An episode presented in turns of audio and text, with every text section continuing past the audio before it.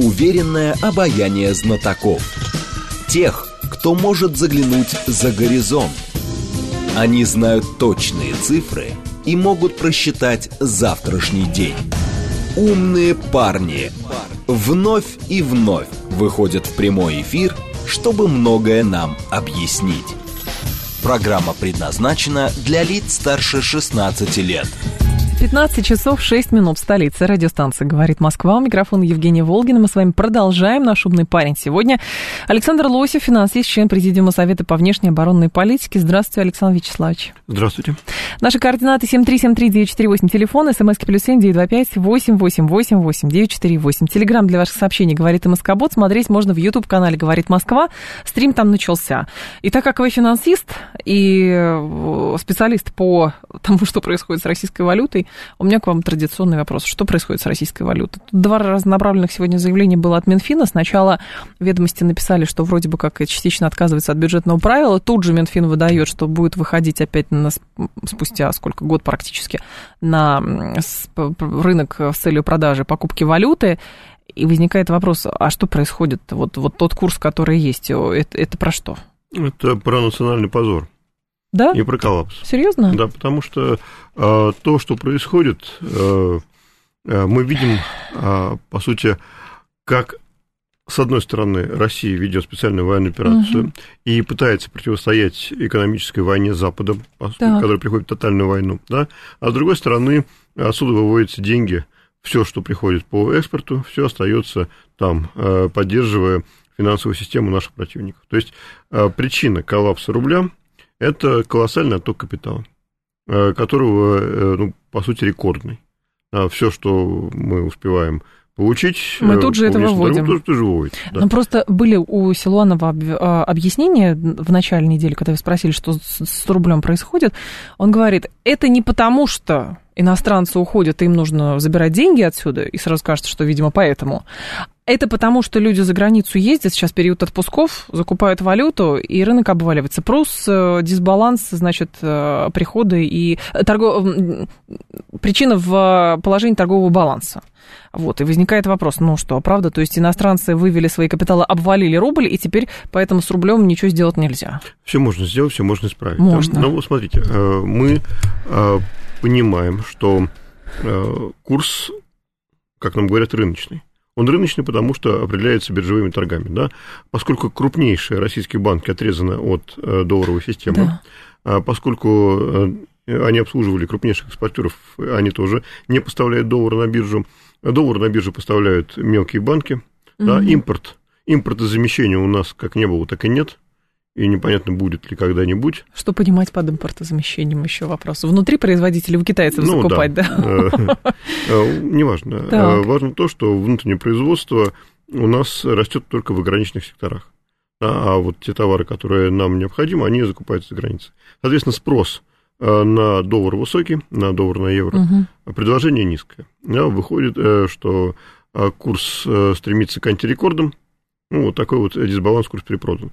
А что э, можно было сделать? Поскольку наш основной торговый партнер это Китай, угу. просто забыть про э, торги доллар-рубль на московской бирже и торговать парой юань-рубль. А все остальное рассчитывать через кросс-курс к юаню. Но это пока не делается. А, э, когда Центральный банк говорит, что мы не можем вмешиваться, у нас просто нет долларов, Отчасти это правда, но юаневые интервенции они могут делать. В том-то но, и но дело. Но говорят, да? сейчас они выходят на покупку валюты и не говорят, какую валюту. Это будет юань или это юань, будет доллар? Всего. Юань. Юань, скорее всего. Э, что еще больше усилит э, падение рубля. Да? Решить этот вопрос и эту проблему э, может тот, кто Набиулину переназначил. Угу. Президент Путин. Так. Но поскольку взятки с ЦБ гладки, как говорится, они занимаются инфляционным таргетированием, по сути, доведя это до степени теургии. Если помним неоплатонников, угу. вот это вот магические действия в качестве богослужения, там, там, ну, золотому тельцу, там, не знаю, кому они там служат. Да, вот это вот теургия и не имеющая никакого отношения к реальности. А вот ага. президент в конце февраля, в начале марта прошлого года подписал серию указов об обеспечении финансовой стабильности. И мы видим, как рубль быстро вот с нынешних уровней укрепился на уровне 60 и долго там находился, пока Кстати, эти да. указы не были отменены. Теперь мы видим напротив, что экспортеры могут оставлять всю экспортную выручку за рубежом. Им нужно опять все-таки а прекратить. А не продажа это. валютной выручки – это отток капитала. Не продажа валютной да. выручки. Ну, просто интересно тогда возникает вопрос, а вследствие чего принимаются такие решения? Это некий саботаж со стороны а, финансового блока, это непонимание глобальных трансформационных процессов, которые происходят. Ну, то есть вот учились по одним учебникам, догма была определенная, вот мы этой догме следуем, потому что ничего нового мы придумать не можем. Или что-то третье? Ну, я думаю, совокупность всего, да, потому что а, действительно э, та, э, которая следовала догмам, ушла с поста первого заместителя. Юдаева, что ли? Да. Так. Вот э, а Юдаева, она как раз была известна тем, что следовала догмам МВФ и учебнику экономикс. Угу. Ее критиковали за это, но вот теперь она советник, уже не первый зампред. Так. А, Понятно, что девальвация выгодна правительству. Да, э, нефтегазовые доходы в пересчете э, на рубли да, дают то самое пополнение бюджета. Ну, может, тогда сразу 200 сделать, и да, вот легко, денег будет да, много. Да, и мы скажем, что э, Байден был прав. Это, по сути, паразитизм. Да, вместо mm-hmm. того, чтобы развивать отечественную экономику, развивать отечественную промышленность, мы такой девальвацией просто блокируем все. Более того, ну, почему я поддерживал Э, тот уровень курса, который был в прошлом году, говорил, что это неплохо, что рубль укрепился, потому что это давало нам возможность закупить оборудование, э, возможность э, ну, как бы перенастроить, купить время для перенастройки логистики, для заключения новых контрактов и так далее. Да? Сейчас вот эта девальвация, она переходит в инфляцию. И угу. процесс только начался, потому что там есть лак около трех месяцев. То есть мы пик инфляции увидим где-нибудь в сентябре. Какого При том, что будет новый урожай и так далее, но поскольку у нас э, компоненты импорта в потребительской корзине на самом-то деле большая, угу. и более того, то, как считают у нас инфляцию, э, есть вот ну, такое вот выражение почти анекдотическое, э, что лошадиная сила – это мощность, которая развивает лошадь весом 1 килограмм и ростом 1 метр. Но увидеть эту лошадь невозможно, потому что она находится под стеклянным колпаком в палате мира весов под Парижем в Севре. Да? Угу. Вот у нас инфляцию также считают. Ну, поэтому у нас э, мы э, с удивлением наблюдаем э, за ростом стоимости товаров в магазинах. Мы видим, как растет средний чек, и а нам говорят про, что он ниже 4%. Но у нас и нефть пытаются высчитывать через Аргус, хотя у нас отгрузки в европейских портах не происходят. Ну вот, поэтому здесь можно сказать, что политика такая целенаправленная. Кто бенефициары? Бенефициары те, кто реально пытается сохранить бизнес на Западе да, те, кто То не есть им верит, говорят, вы делаете так? Не верит в нашу хорошо. победу и так далее. А, это с одной стороны. С другой стороны, так. А, когда мы видим вот э, такую девальвацию, а, это означает, что невозможность планирования, долгосрочного планирования.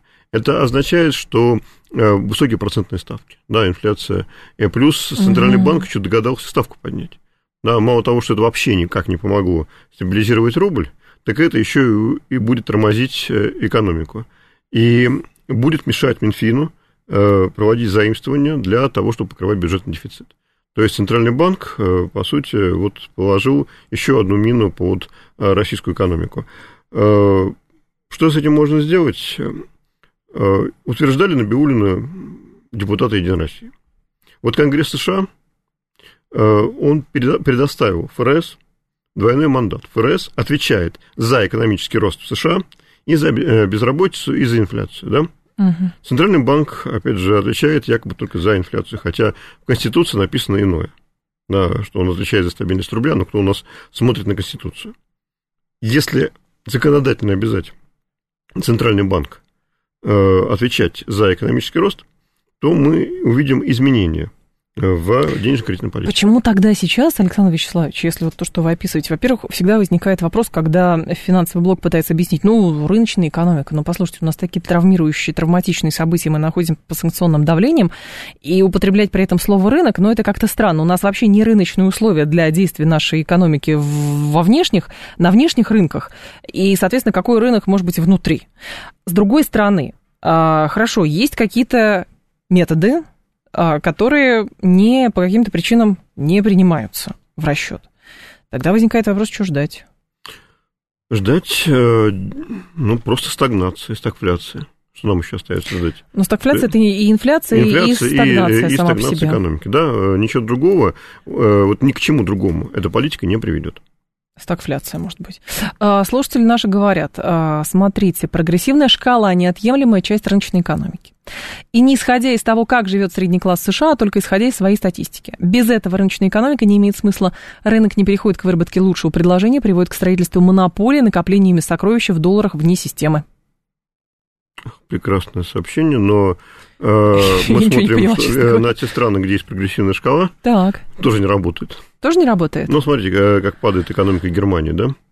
Э, ну, у них проблемы? промышленные производства бегут просто из страны ну, еще к тому правильно. же. Да. Здесь вопрос не в шкале. У нас mm. действительно э, вот, бенефициарами э, нашей экономики является ограниченная группа семей. Да, мы, вот если по определению Аристотеля, мы никакая не демократия там, или не монархия, как там пытаются представить квазимонархия. Нет, мы олигархия. Mm. Россия олигархия. И у нас нет шансов на быструю победу, ну, вот, в том числе в войне с Западом, если мы не вернемся к нашему естественному состоянию Третьего Рима. Так. А пока мы просто второй Карфаген, э, Торгашеская республика. Почему тогда с а, высоких трибун постоянно звучит, что мы преодолели кризис, вот-вот мы начнем расти? Что есть понимание кризиса тогда в текущем положении? Потому что получается какая-то шизофрения.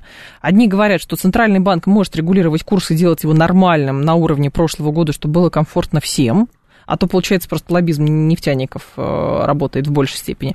Другие говорят, что нет, послушайте, нам нужно развивать свое производство, и поэтому нужно еще что-то делать. Третьи говорят, да нет, мы, в общем, то, что мы упали, мы сейчас поднялись, и поэтому будем подниматься еще выше и выше. Знаете, э, вот помните, чем заканчивается второй акт Гамлета? Напомните. Что вы читаете, мой принц? Спрашивают его Полоний в библиотеке. Слова, слова, слова. Угу, угу. Да, слов мы слышали очень много. Конечно. А, конечно. Дел мы не видим. Да, а та ситуация, в которой находится наша страна, ситуация в колоссальном э, давлении со стороны Запада, а, в ситуации, когда мировая экономика находится на грани э, спада и попадания в кризис, и в очень серьезный кризис, э, вот она лишает нас времени. Времени нет, на самом деле, ни у кого тут. Не надо уже ничего ждать, надо просто действовать как можно быстрее. И когда мы говорим вот про прогрессивную шкалу там, и так далее, если у нас сырьевая модель экономики... Никакая прогрессивная шкала не поможет, э, да? Да, то надо смотреть, где у нас формируется прибыль угу. основная. Да, эту прибыль просто оттуда забирать в больших масштабах. Э, по-другому не получится. Когда нам говорят про пенсию, пенсии низкие, вы плохо работаете, говорят эти самые экономисты. Вы патерналисты, политики. вы патерналисты, да, вы хотите, да. чтобы вам государство все платило. Да, да. Но ведь, простите, а стоимость э, человеческого труда и зарплаты, которая здесь платится, они какие? Государство получает доход не от э, нашего налога на доходы физических лиц, которые могут формировать пенсионный фонд, от а от нефти и газа. Да. Посмотрите на страны, которые богаты нефтью и газом. Из чего они платят пенсии? Из доходов граждан или из доходов а, или сырьевой ренты? Сырьевой ренты.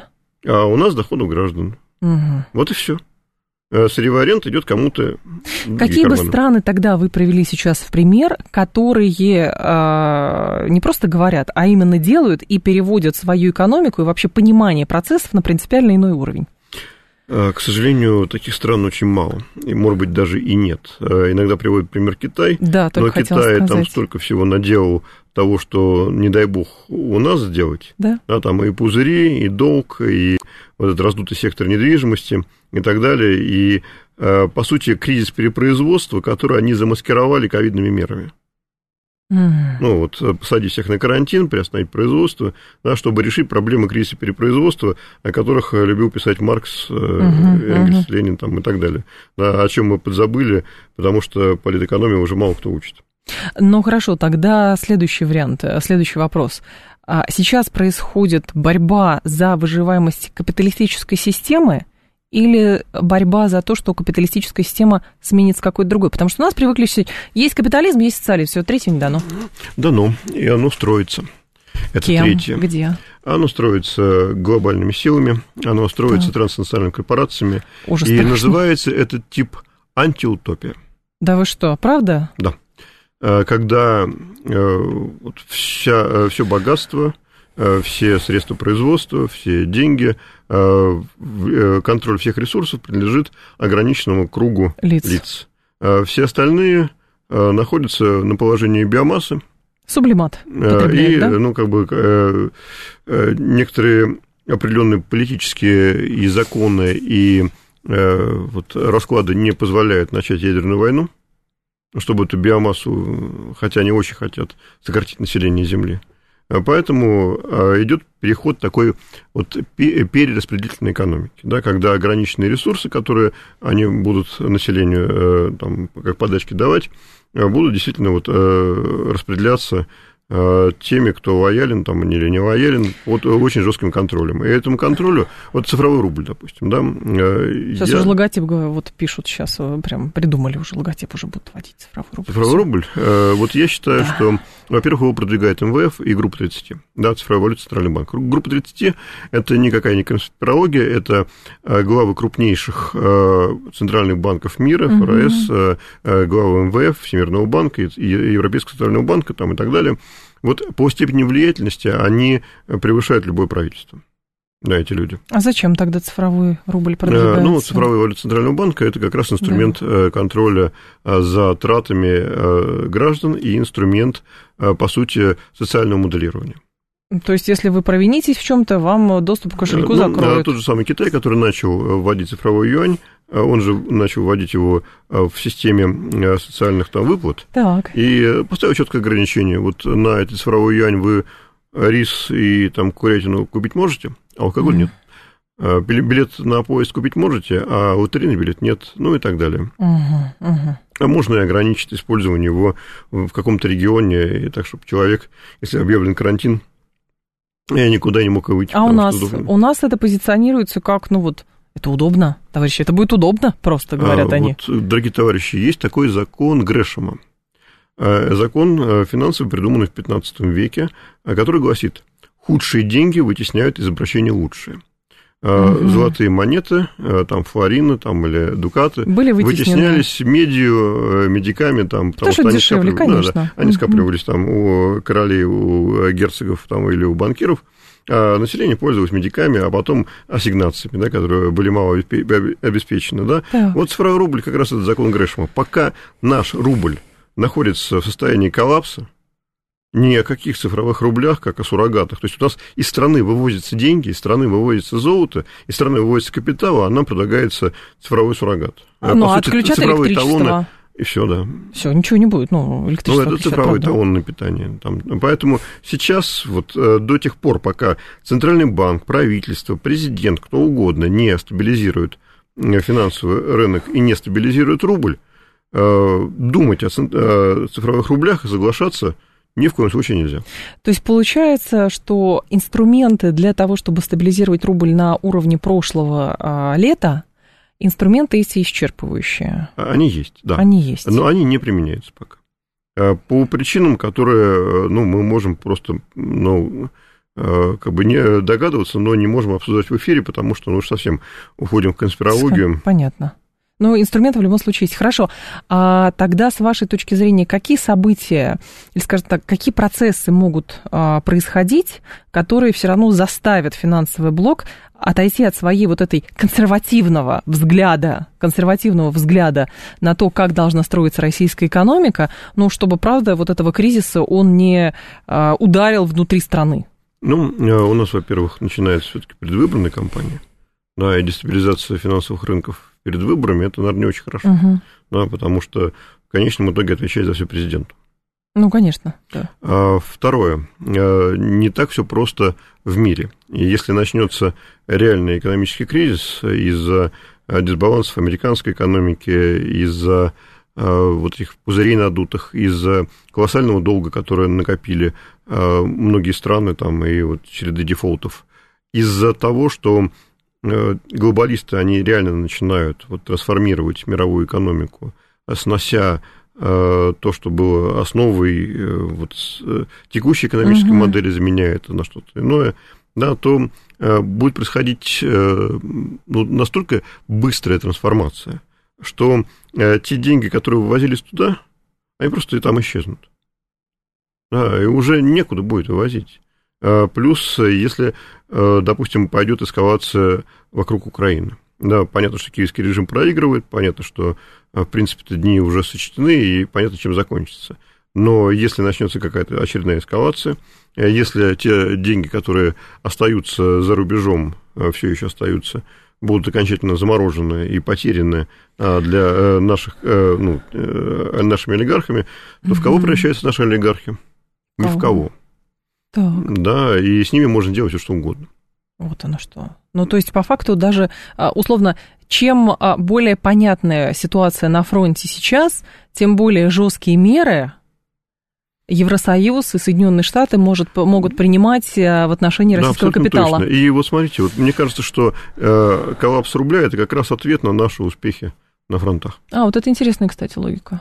Ну, по да, сути, да, компенсировать. Да. Вы выигрываете, поэтому вот вам разбирайтесь да, теперь внутри. Да. Потому что пятую колонну у нас никто не отменял. А вроде зачистили. Нет? Или это так, нет, номинально? Нет, э, Кто ну, с флагами ходил там в поддержку? Ну, это, это не пятая колонна, это ну, городские сумасшедшие. Понятно. А что делать тогда с э, вот этим скандалом, фактически, который спровоцировал агентство Fitch, которое усомнилось в качестве бюджетного планирования в США, потому что понизило кредитный рейтинг США на одну ступень, с AAA до AA+, и там же Джанет Йеллен, министр финансов США, прям сказал, топнула, хлопнула кулаком и сказала, что доколе и вообще, что вы себе позволяете. И вопрос, последует ли примеру Фича, Мудис и Standard Poor's, потому что говорят, что рынки, в общем, реагируют довольно нервно на все это дело. Нервно. А, но смотрите, вот давайте я зачитаю Давайте. А, причины понижения рейтинга. Давайте. Вот это пресс-релиз а, агентства Фич. Понижение рейтинга Соединенных Штатов отражает ожидаемое ухудшение финансового положения в течение следующих трех лет, высокую и растущую долговую нагрузку правительства и в целом ослабление управления по сравнению с аналогичными рейтингами. А, то есть эрозия управления. Угу. То есть они говорят о том, что Минфин США пошел во все тяжкие, да, что вот сейчас уже а, платежи по долгу 1 триллион, только проценты платежи по долгу 1 триллион э, долларов, это превысили уже оборонный бюджет. Да. Э, через год это будет свыше полутора триллионов. Угу. Да, долги колоссальные. Э, долги правительства превышают 32 триллиона долларов. Долги домохозяйств 24,6 триллиона долларов. Общие долги американцев 96 триллионов долларов. По сути, вот все на грани Э, очень серьезных проблем. Тогда они просто перестанут э, в какой-то момент, ну, либо введут какой-нибудь цифровой доллар и обнулят вот этот доллар, и, соответственно, чтобы выйти сухими из воды, или перестанут платить по долгам для расплачиваться с внешними игроками. Есть третий вариант. Какой? Давайте вспомним Федора Михайловича Достоевского. Что именно? Родион Раскольников. А. Можно грохнуть Бабушку? Да. Грохнуть тех, э, кто, э, кому должны. Ну, так я и говорю про это, не, не платить им.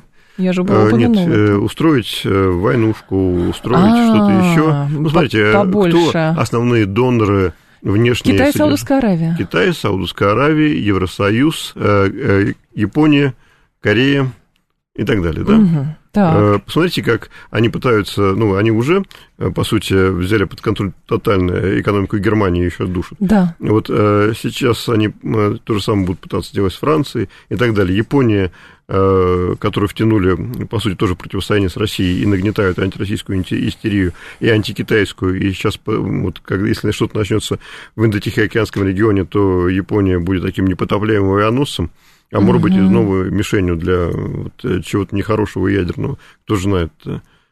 Финансист Александр Лосев с нами, член Президиума Совета по внешней оборонной политике. Сейчас информационный выпуск, потом продолжим. Уверенное обаяние знатоков. Тех, кто может заглянуть за горизонт. Они знают точные цифры и могут просчитать завтрашний день.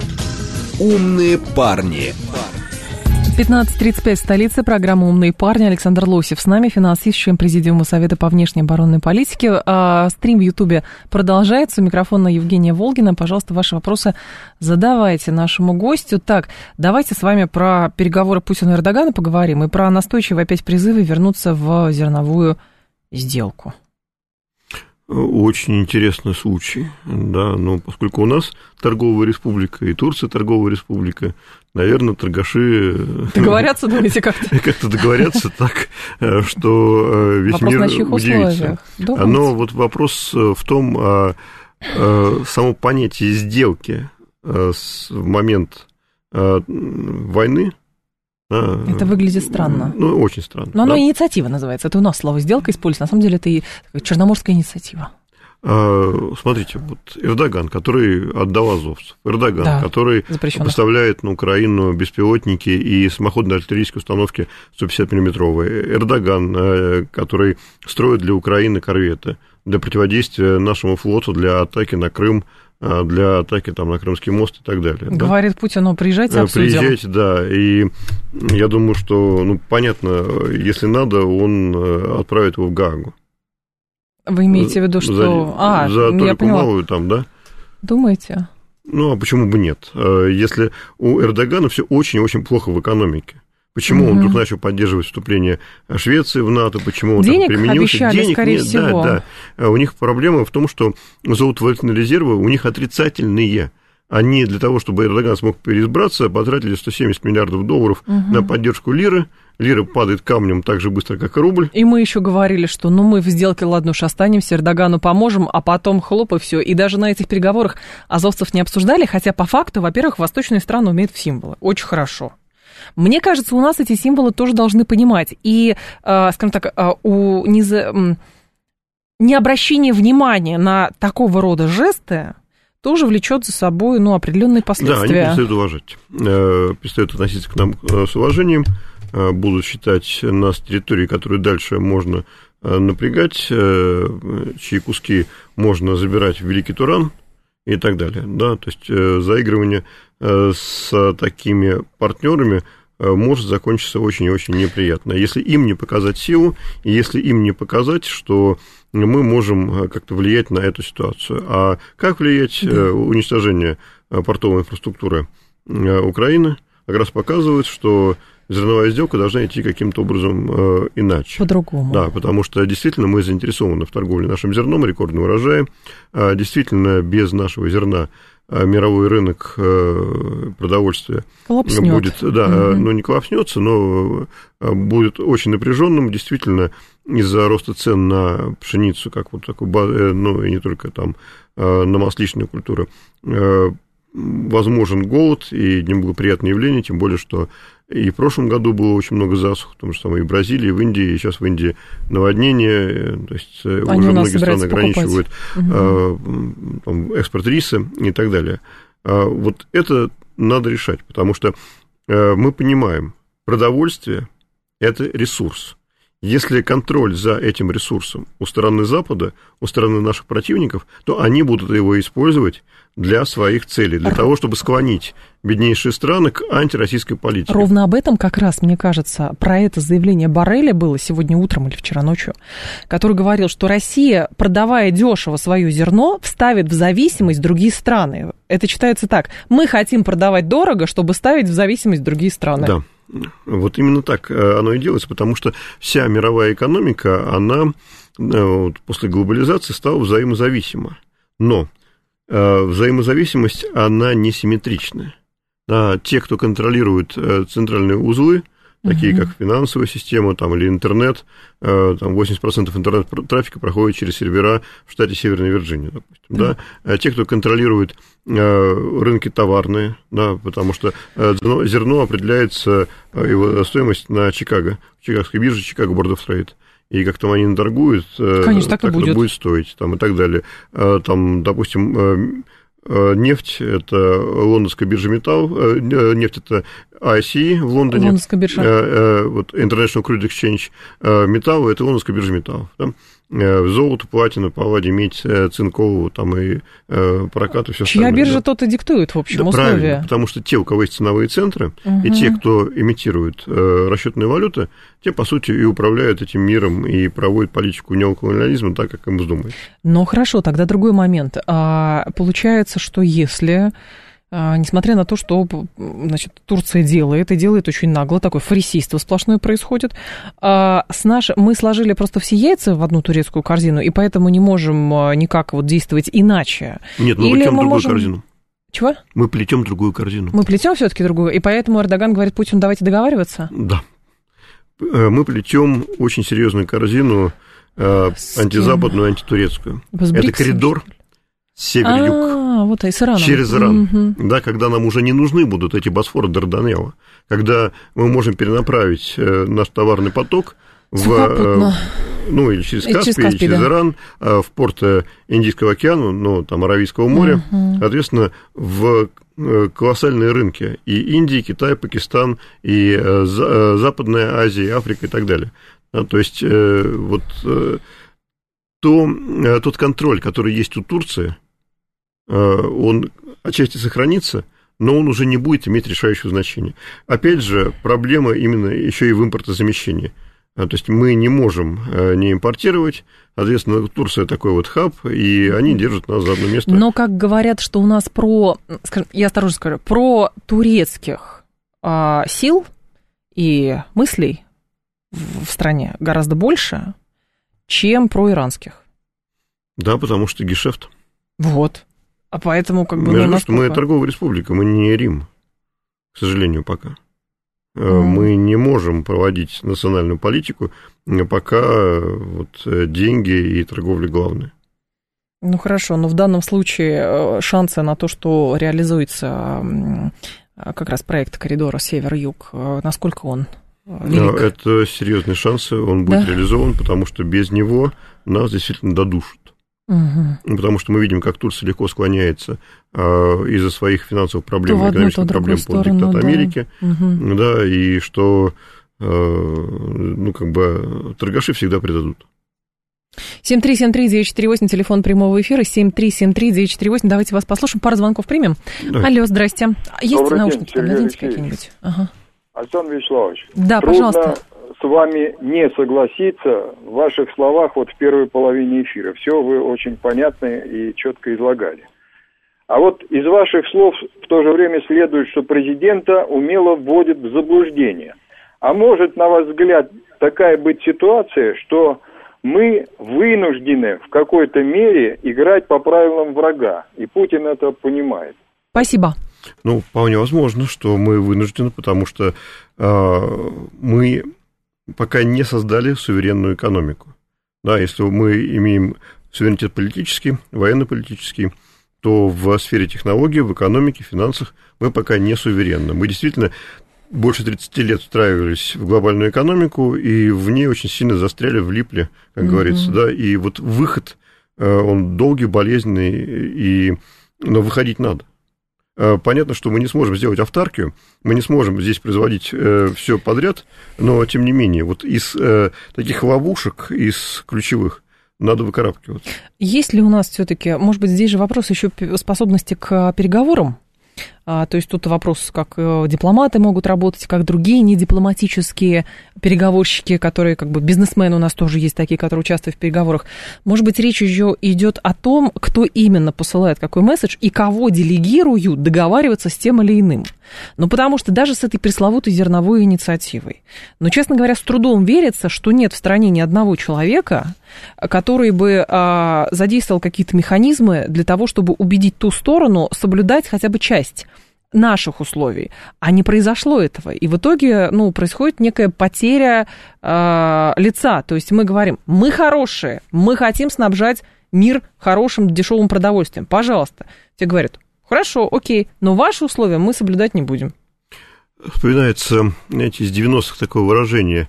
Если ты, э, э, вы не понимаете, кто в этой сделке лох, то лох это вы. И есть два подхода к переговорам на самом деле первый подход. Э, э, мы соглашаемся на условия второй стороны для того, чтобы получить э, ну, что-то в этих переговорах. Угу. Второй подход. Мы жестко говорим второй стороне, если вы не исполняете вот это, вот это, вам прилетит по башке. Но мы так и делаем. А мы сейчас вот только начали это делать. А, только сейчас начали прилетать по Одессе, по Измаилу, э, по Арене по там, и так далее. Угу. Да, только сейчас. Но мы еще не начали даже экономическую войну против Запада. Да, почему, э, ну, как бы... А что мы можем сделать? Ну, смотрите, э, вот Запада? давайте учиться у наших врагов. Давайте. Черчилль. Так. Э, как только началась Вторая мировая война, Германия, он первым делом, ну, кроме военных мер, создал Министерство экономической войны. Задача которого была блокировать поставки э, молибдена, руды, там, э, материалов, каучика в Германию, в фашистскую Германию, топили просто корабли, которые везли э, вот эту руду, блокировали все. Да? Вот это вот экономическая война, которая позволила Англии продержаться, потом в войну вступил Советский Союз, и Англия, в принципе, неплохо, ну, хорошо отделалась легко. Uh-huh, uh-huh. Да? У нас есть возможность давить на какие-то ключевые вещи, которые нужны Западу. Понятно, что нам пока еще нужны деньги, поэтому э, мы не окончательно не разрываем там э, и урановые вещи, и титан, э, к ним идет и наши нефть и газ, к ним как-то приходят и нефтепродукты, пусть через посредников, но тем не менее, вот мы видим, как с нами поступили северными потоками. Да. Но пока никто даже не думал про подводные кабели там и так далее. Это очень странно.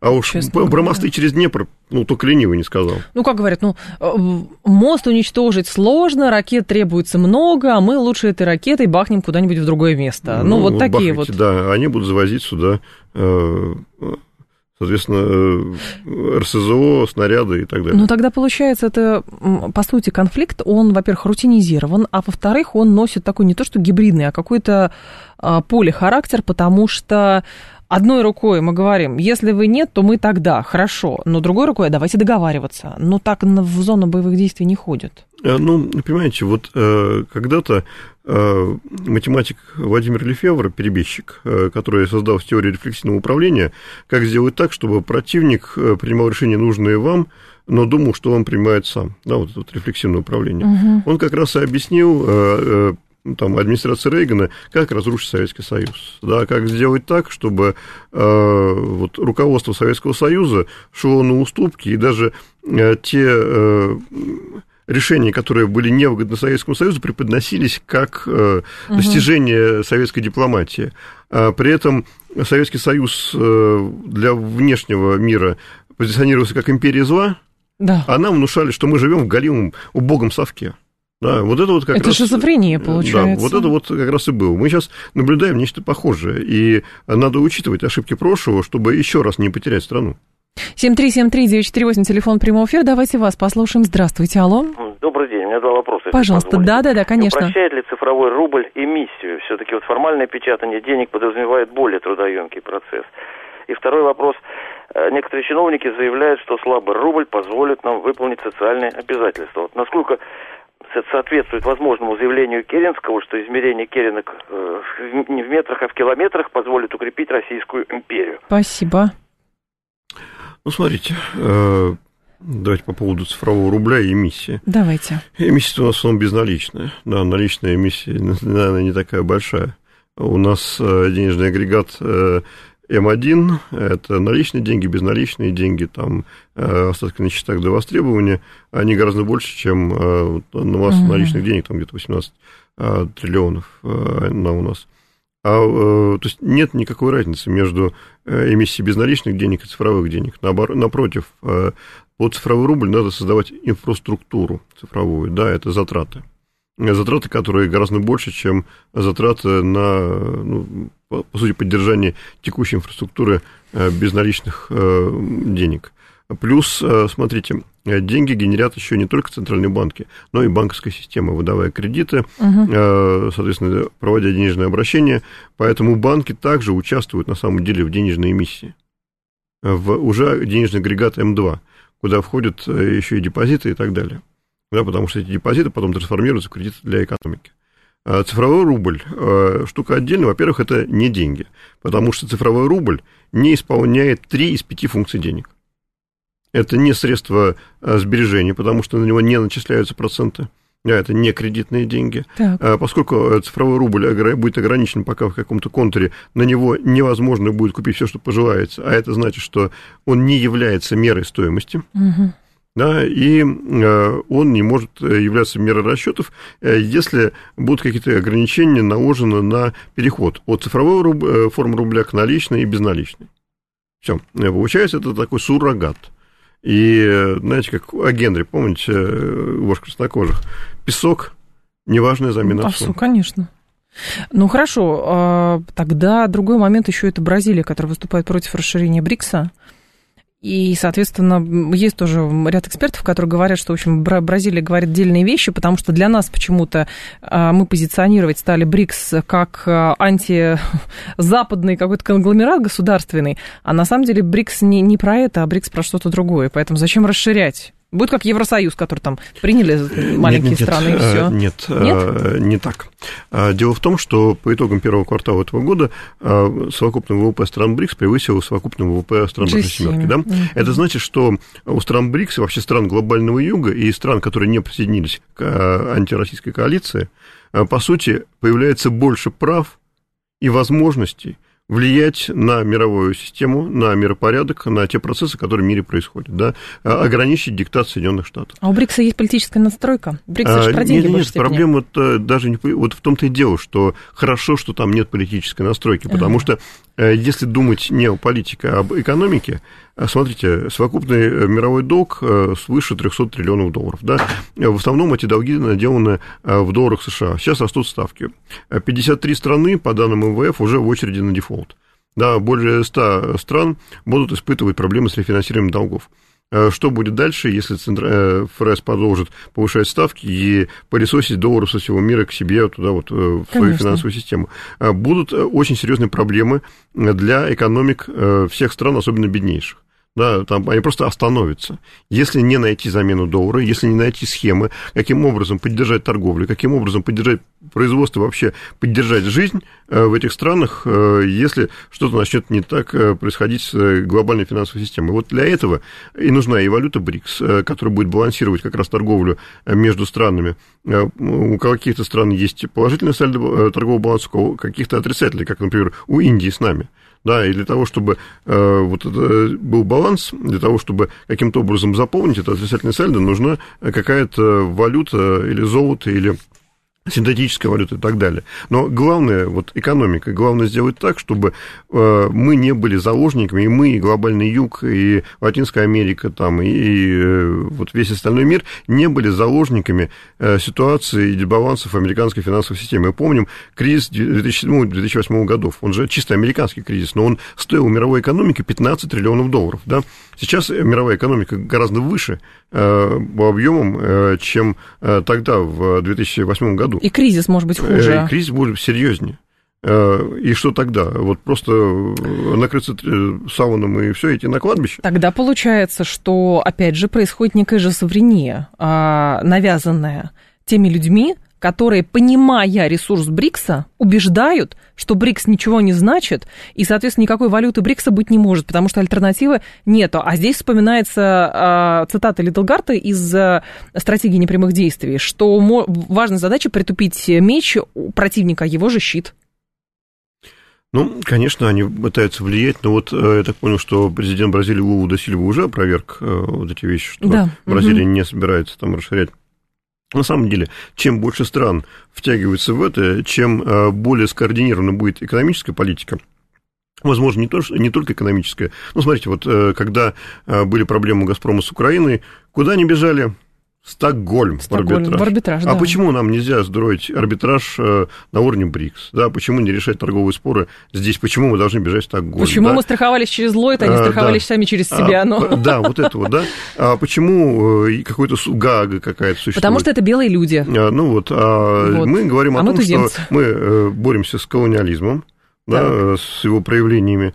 Э, и, э, по сути, мы становимся преем, э, ну, как, преемственностью политики Советского Союза, да. мы освобождаем весь мир. И давайте все-таки не делить людей на черных и белых, а строить какую-то ну, справедливую мир-систему для всего человечества. Ну, или для того человечества, которое не хочет жить в антиутопии, и хочет каким-то образом развиваться и ну, как бы продвигать национальные интересы. То есть осознание, в принципе, другими странами тоже происходит. Просто многие же говорят, что какая, какой смысл может быть у БРИКСа, если все эти страны все равно повязаны на Штаты. Китай не собирается отказываться от сотрудничества со Штатами, Индия не собирается а вот отказываться. А вот и нет. Нет? А знаете, э, смотрите, вот, э, кто, как раз, да. Э, кто на самом деле боится вторичных санкций? Те страны, для которых важен американский потребительский рынок. Это Китай, это Япония, это Южная Корея, это Европа, да? А вот Латинская Америка, она немножко на периферии. Штаты не так сильно с ней торгуют, да? А страны Африки, также Индия, но она больше завязана теперь на Китай, на Европу, не на Америку и так далее. Вот чем меньше доля в американском потребительском рынке у этих стран, тем более они независимы. Да. И тем более независимую политику они могут проводить и следовать национальным интересам. А Индия вообще, э, вот там отношение э, к англосаксам ну, э, абсолютно правильное. Да, они ничего не забыли, не простили. Александр Лосев был с нами, финансист, член Президиума Совета по внешней оборонной политике. Александр Вячеславович, спасибо, ждем вас снова. Спасибо. Далее у нас киноафиша, потом новости, потом я снова с вами.